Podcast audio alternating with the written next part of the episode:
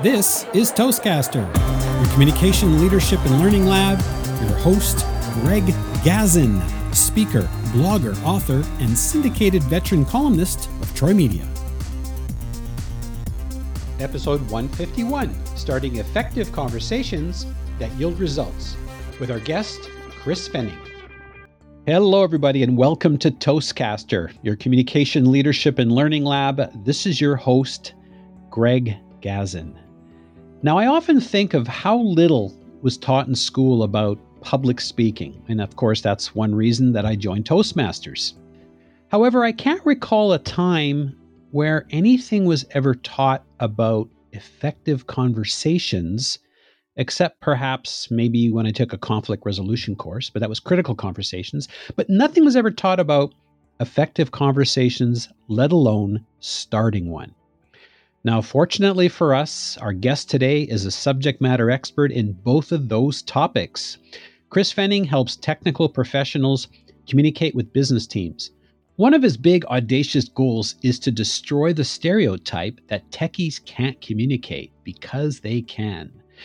Chris is a husband, father, communications instructor, and the author of the award winning book, The First Minute how to Start Conversations That Get Results. It's a short book on how to communicate clearly and concisely at work. When he isn't working, you can find him walking in the countryside with his wife and daughter.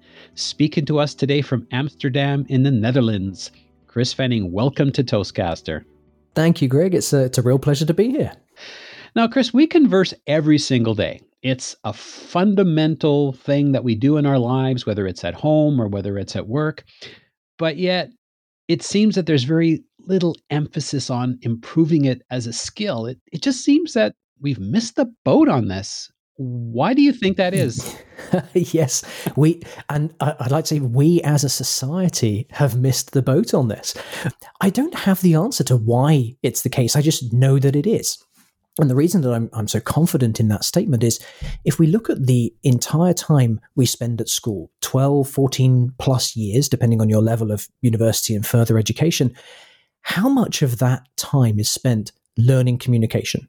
If you're lucky, Mm-hmm. There may be some um, presentation training, there may be some communications in a general studies course, but there are very few taught modules or taught courses about communication. And yet, it's listed as a top five critical skill in every job that you come across and every resume, uh, every job description that we find online. So there's a big gap between our own personal experience through the education system and then what's expected of us when we get into employment. So why that's the case, I, would love to have a conversation about it. that it exists is definitely, definitely the experience that I and most of the people I've spoken to have found. So, did you have an epiphany? When did it become evident to you that this was a serious problem and, of course, a motivation to do something about it and write about it? My epiphany came when I got a hard knock at work. It was a personal experience where I came out of university with more confidence than I had any right to have. And I mistakenly believed that good communication meant talking a lot and being confident while doing it. And turns out surprisingly, perhaps to some, that's not the case. That doesn't make good communication. So I had a, a, very real moment in the first year after university. I was given an opportunity to present to an executive board. My boss had prepped me, and I was given this this chance to do a one hour presentation. The presentation ended up being 30 minutes. There were some timing issues. And when I got up to the front, I was told you've got half the time. I started talking at twice the speed thinking back on it now, it was just awful. I literally started talking like this. Blah, blah, blah, I thought I have to get through this material. And very quickly, my my boss put up I can't remember one or both hands and just just said stop. He got me to reset, and I I was given another chance, which was very nice. Again, just came across really really fast, rushing through the material, and in the end, I was asked to sit down and in front of all the executives, first job out of university. Instead of shining in that moment, I had to sit down and my boss took over the conversation, took over the presentation. And that was the the first moment that I realized there was a significant gap between my real ability and my belief in my ability. You just mentioned the first moment, or if we look at your book title, The First Minute. when we hear those words, the first minute in the context of speech, quite often we'll think, oh, maybe it's about a job interview where you have an opportunity to make that first impression. Or maybe it's a speech where you're trying to perhaps capture the attention of your audience. But when it comes to conversations, conversations are two ways. That first minute isn't quite the same. Can you maybe share a little bit about that? Yes, it, it's not the same. I'd like to start by clearing up when the first minute begins. Because of the communication training that we get or the advice that we hear, we're often told that when conversing with someone, whether in, in person or on the phone, it's important to ha- build relationships. So have that personal interaction to begin the conversation. The first minute in the context of what we're going to talk about is not when you start talking to the person. The first minute is about starting the work topic and being able to start it clearly and concisely and get the best out of the conversation. When your audience is listening to this and, and they think, well, should we be talking to people and asking about the kids and the weekend and building relationships? Yes, absolutely do that. Please don't lose the human side of things. But the moment that you want to start talking about work, whether it's a one minute conversation or whether it's a half hour, one hour meeting, the moment you start talking about work, you need to do some very specific things to be clear, to be concise, and to help the audience and yourself get the best out of that conversation. And that's what the first minute is about. The first minute is about setting up the rest of the conversation for the best outcome, the best outcome for you and the best outcome for your audience. I can think of a number of occasions where that first minute, not even the first minute, but the first 15 seconds, where I think to myself, OMG, this is not going to end well. this, hasn't started well. It's not going to end well. What are some of the biggest mistakes that people make in this respect? Yes, lots of common mistakes, and we we all do this. I, I'm certainly guilty of a few. So we'll start talking to someone, and we have the topic in our head. We know what we want to talk about, and the person or people we're going to talk to have no idea what it is that we're going to be talking about. I might want to talk about a project. They might be thinking about lunch, or picking up the kids, or doing an accountancy report for next week. The first mistake we make is we assume the other person knows what we want to talk about. Oh, yes. And they don't. They, they really don't. So if you can if you could do one thing and just improve one part of starting conversations, it's provide context. The very first thing that we should say should provide context for the rest of the conversation. So, hey, Greg, I'd like to talk to you about next month's financial reports. Or, hey, Greg, the kitchen sink's leaking. Can, can you help me with it? Some kind of context to let the audience know what the rest of the conversation is going to be about. Do that, and you're already off to a much better start to the conversation. That's fantastic. I know when we spoke uh, a couple of weeks ago, I remember sharing the story with you about the Amazon box. You remember that? oh yes, it's a great it's a great example. Can you can you share it again? I I love it. It's a really really powerful example of this. The whole idea with miscommunication, not in the context of conversation. This was more in the context of just communication with someone or making sure the message gets across right someone walks out of a meeting and you run up to them and you hand them this Amazon box and then you walk off. And all of a sudden it's assumed, and it'll often happen where you'll do this to somebody and you'll assume they'll know what to do with it. You know, what's in the box? What am I, what are, what are you supposed to do with it? Are you supposed to mail it? Are you supposed to open it? Are you supposed to recycle it?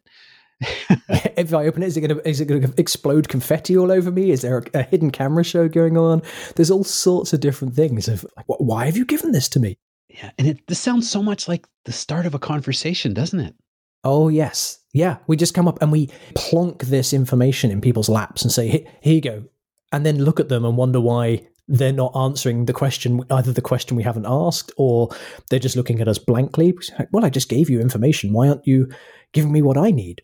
And it's because we haven't set up those conversations well. You asked what what are some of the common items, and I mentioned one which is lack of context. Some of the others are we go straight into the detail. I'd go up to someone and I'd start talking about the specific items or the specific detail about the problem or issue or whatever I want to talk about. And they have no idea what I need from them. I haven't let them know whether I'm telling them a funny story or whether I'm asking them a question, or whether they've got to do something. So we go right into the detail and don't set the scene, or we go way down into the detail without providing any of the, the bigger picture for the audience to understand how all this information relates. It almost sounds like in your mind or in your head, you thought that you've already had a conversation and this is the second part of it. That's what it sounds like to me. Yes, and that's often psychologically that's what's happened because we prep for conversations. Might not be very long, but we do prep for conversations in our heads. So we've already had that first bit, so we can just jump into the the second thing. And this gets worse if you've got more than one topic to talk about. And if you've got two topics or three topics and they're related, then that's one of the the most common challenges with conversations between two individuals or more when those topics get mixed up and it isn't clear whether they're related or when you move from one to another and, and on between the different topics. Those are very often the points where conversations become confusing. People either make assumptions or make incorrect guesses uh, and leave the conversation confused. Now, Chris, you have specific methods that people can use, that people can employ to be able to get those conversations started on the right foot. Could you perhaps share some of those techniques? Yes, absolutely. And they are they're really simple. I like simple. I don't like complex. I don't want to remember 15 things. So, to start a conversation clearly, there are two techniques you can use. The first is called framing and the second is called a structured summary. And framing is it is just what it it sounds like. It frames the conversation. It's a three-part process. You provide context, you make it clear what your intent is, and then you deliver a key message. So mm-hmm. we've already talked about context. Let the audience know what your topic is. You can do that in just a couple of words. Hey, I want to talk about this project, or hi, I want to talk about the lunch next week. Then you let them know what you want them to do with the information. So that's the intent. I need you to take an action. I need you to give me an answer. This is just a funny story. I hope you enjoy it. Let your audience know what you intend for them to do with the information, and then they know what they're meant to do with it, and it's easier for them to listen. And the third piece was the key message. So after the context, after the intent, you've got a key message. And think of that as the headline of your news article. It's either the most important thing or it's the key piece of information that the audience needs to know. And it's a couple of sentences. And when you put those three things together, you've got 10 to 15 seconds right at the beginning of the conversation where you've made it clear what you want to talk about, what you want the other person to do, and what the headline of your conversation is going to be. And that sets you up. It's a really solid foundation for having another the rest of the conversation, be it five minutes or or an hour. Can you give us an example pointing out each one of those elements? Yes, sure. So, hi, Greg. I want to talk about the monthly sales reporting. That's context. I'm not clear on some of the figures. Can you help me? That's intent. It looks like some of the numbers have been double counted. I want to make sure that they're accurate. That's the key message. So the context is the accounting and the reports for next month. The intent is I need your help with some details. And the key message tells you that I'm worried about double counting and inaccuracy in the in the figures. What I didn't do was go into any of the detail. I didn't start saying on line 17 and 18 they seem to be the same figures and I'm I was looking through the reports for 15 minutes earlier today. I haven't given you any backstory, I haven't taken you through loads of history and I'm not going into the details straight away. I'm just letting you know what we're going to talk about. And then I pause and you have an opportunity to either ask a question or tell me you don't have time to talk now or any other number of responses but you can give me an informed response because you know what the conversation is going to be about. That's interesting. Okay, so one method is your framing, which refers to the context, your intent. And there's you gave us a number of examples of intention. And again, it could be just nothing more than just saying, here's a really funny story. And then, of course, your key message. Now, what would be the second method you could use?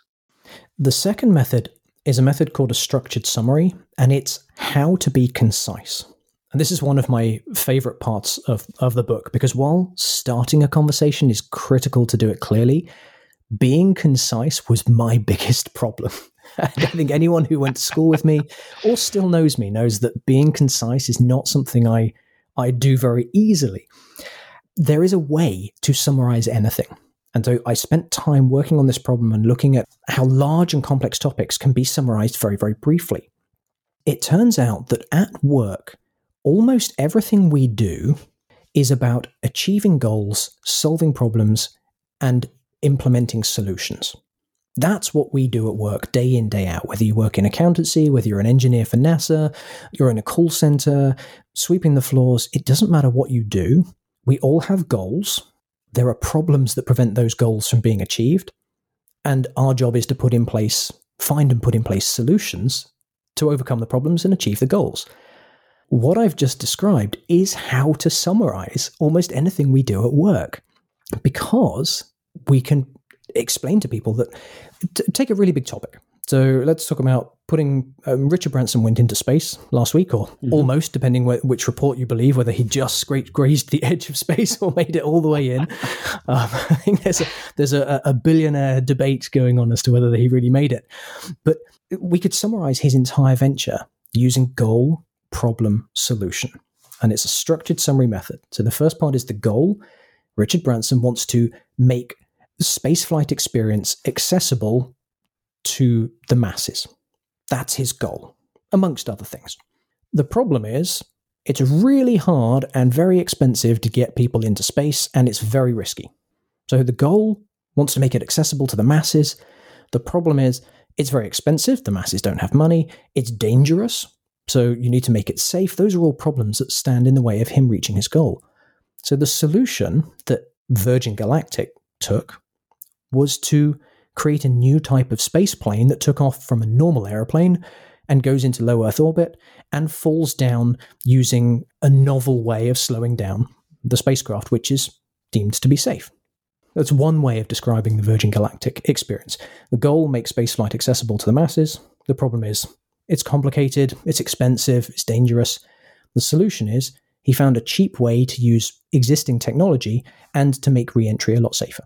And by doing that, it makes it cheaper, and so more people can go. It's a great example because that acronym is GPS. Isn't that funny? it is.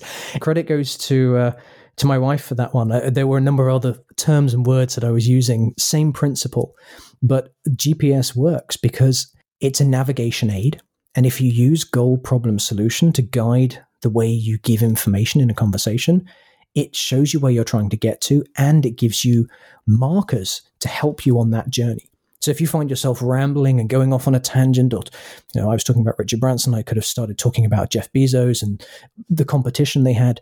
I now have those GPS coordinates to bring me back and say, okay, I'm trying to talk about the goal.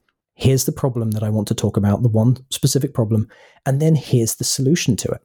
And if we do that at work, we can talk about almost anything and we can avoid the common pitfalls that we have when we start talking about a complex topic, which are going down rabbit holes, giving loads of history, walking through a situation in the order that events happened, which is much less important than focusing on the problem you want to solve and talking about the solution to it. So, GPS is a great way to summarize almost anything in a very, very short space of time and help keep the conversation uh, moving forwards when you first mentioned the topic, I was thinking you called it rabbit holes. I was thinking off bunny trails, probably exactly the same thing. And it's yes. funny because whenever, again, being more familiar with speeches rather than conversations, even though I converse just about every day, we're always told that, oh, you need to be structured, you need to be concise, but we're never really told how to be. Just like in school, you're supposed to write term papers, you're supposed to give speeches and presentations, but you're never really taught how to do this. And I think this is really a good way of of putting it into perspective. Yes. Uh, well, thank thank you. I'm, I'm glad it does help. What you've just described is why I wrote the book. I was told multiple times, you know, you should be clear and concise. To be a good communicator, be clear and concise. And my immediate question was, that's great, but how? Clear and concise is a goal. It's an aspiration. It's it's an outcome. It's not a method. I can't take clear and concise and apply it to an email or a conversation. So I wanted to know what are the steps and what are the smallest number of steps.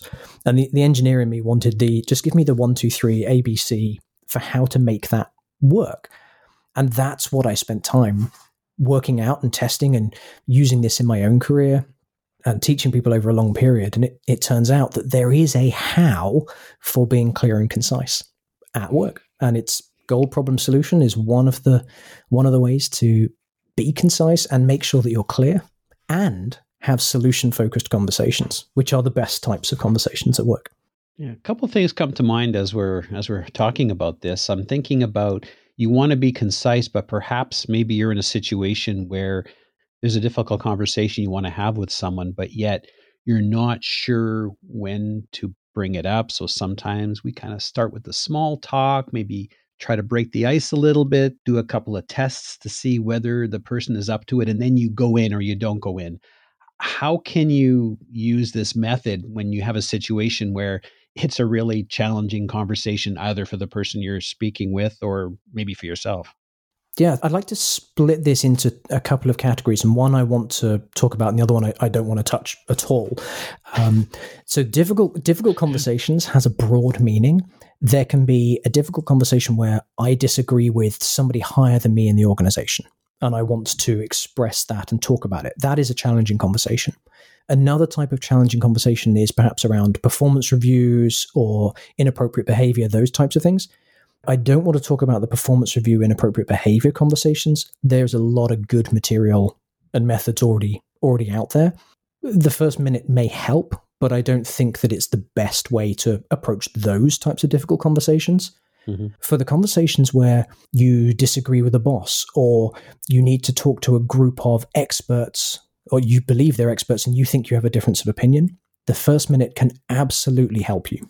It helps because it takes helps take all the emotion out of it. It's very factual.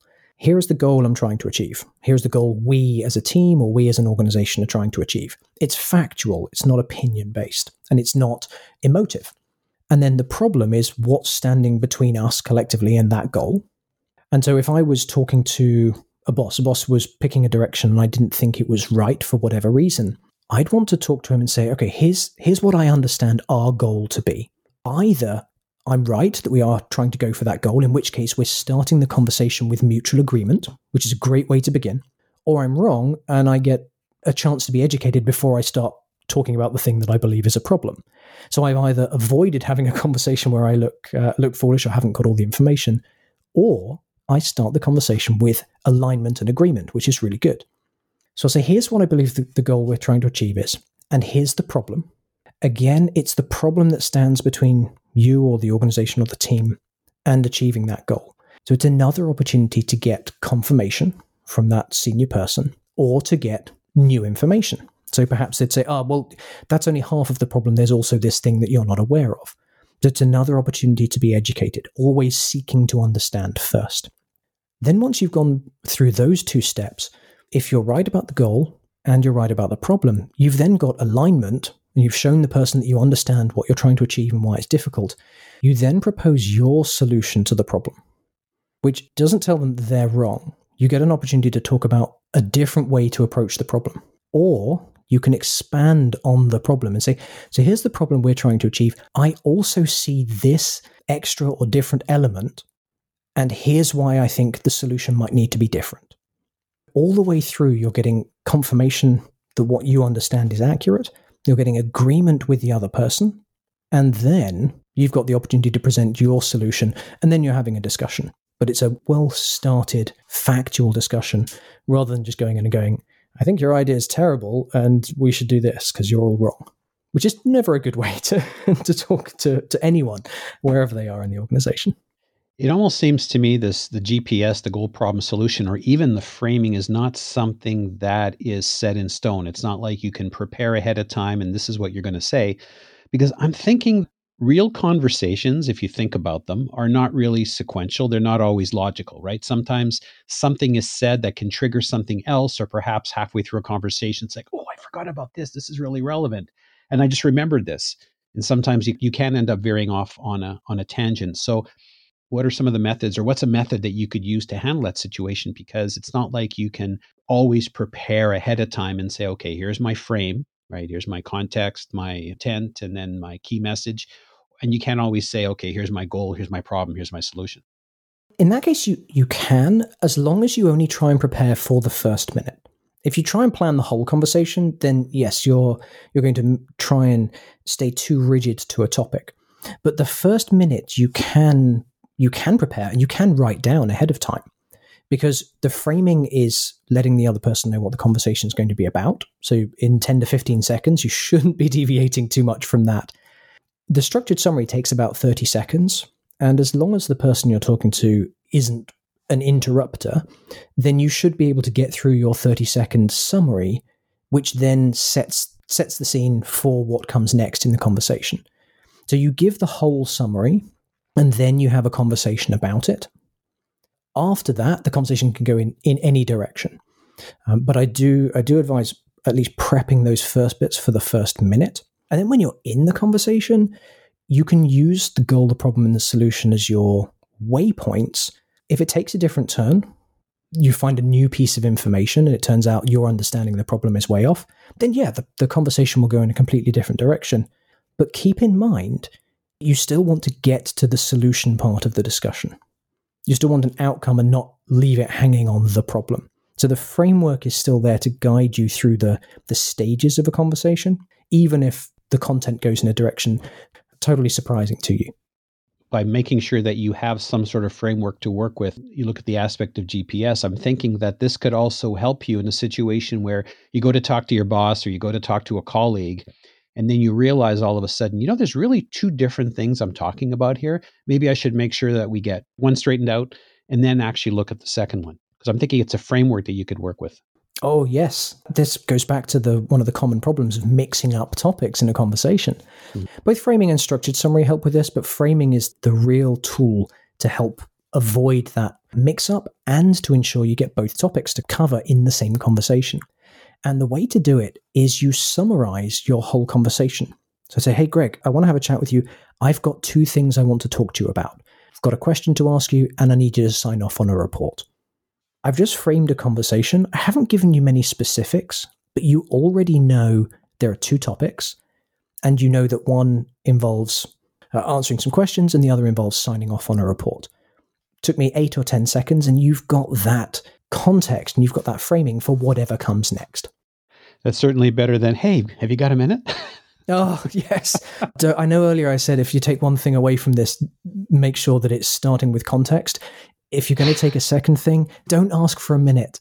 Because for most of us, and I include myself in this, for most of us, it takes longer than a minute for us to get to the point, let alone have a conversation about the topic.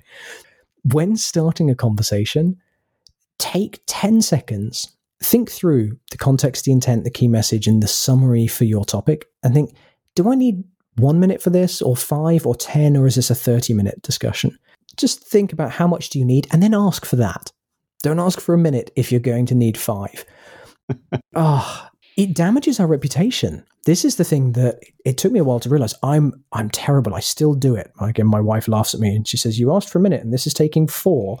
So I, she does point out when I fail to heed my own advice because it's difficult in the moment. But the reason it, it's so damaging is we're missing a deadline that we've set for ourselves if I come up to someone, and even if I know them well, if I say, Can I have a minute? and then I take five, not only have I taken five minutes away from them that they might not have had, but I've missed my own deadline. And if I can't meet my own deadlines, what does that say about my ability to meet other people's deadlines? It's a small thing, but it can make such a difference to your reputation. One of the other questions, and it's something that you impressed upon in your book, is that these methods are not only useful for conversations. Correct. They're also useful in written correspondence. Oh, absolutely. Yes. Emails, meeting invites, the instant messaging can work as well. But emails and meeting invites, if you write an email using the context and the intent in the subject line, and then your intent and key message are in the first line of the email, you've got such a clear start to your email. You're not starting with background or history, you're just getting straight to the point. And the same with meeting invites. So many of us get blank meeting invites. Write a meeting invite with context and intent. So we want to talk about the, the annual party, and the intent is we need to form a planning committee, if that's what you do. The key message is about what you're going to do in that meeting. What is the proposed output? What is the meeting outcome expected to be? So, yes, these tools absolutely work in emails, meeting invitations, the start of presentations. When you're asked a question and you're not expecting it, it gives you a structure that you can use to help organize your thoughts when answering it. Lots and lots of applications at work for, for both of these methods. It's fantastic. And the final question would people want to follow up, they want to get your book, how can they reach you? How can they find you? They can find me on LinkedIn. Connect with me on LinkedIn. That's my my social hangout, and the book is available wherever you buy books: uh, Amazon, Barnes and Noble, online, lots of stores, uh, and lots of different formats. And if you want to find more content from me, chrisfenning.com is my website. Okay, and we will put that information in the show notes. Thank you. Chris Fenning, it's been an absolute pleasure. Thanks for your time. Thank you, Greg. Once again, this is Greg Gazin. We appreciate you tuning in. Now, I'm not sure how you joined us, whether you joined us through directly through Toastcaster.com or iTunes, but either way, you can pick up the podcasts there. If you really enjoyed the podcast, we'd really appreciate if you took a moment to leave us some feedback on iTunes because it really helps with our ratings. Plus, also feel free to drop us a line. Tell us what types of things you're interested in, what your Toastmaster specialty is, or what kinds of things you like to speak about. And perhaps maybe we'll even have you on the show. This is Greg Gazin. Till the next time. This episode was sponsored by Corey Outsmarts the Butterflies a new book by Greg Gazin, geared to ages 8 to 80. Whether you want to improve your speaking skills or build your confidence, this short read is suitable for all ages. It's available at outsmartingthebutterflies.com.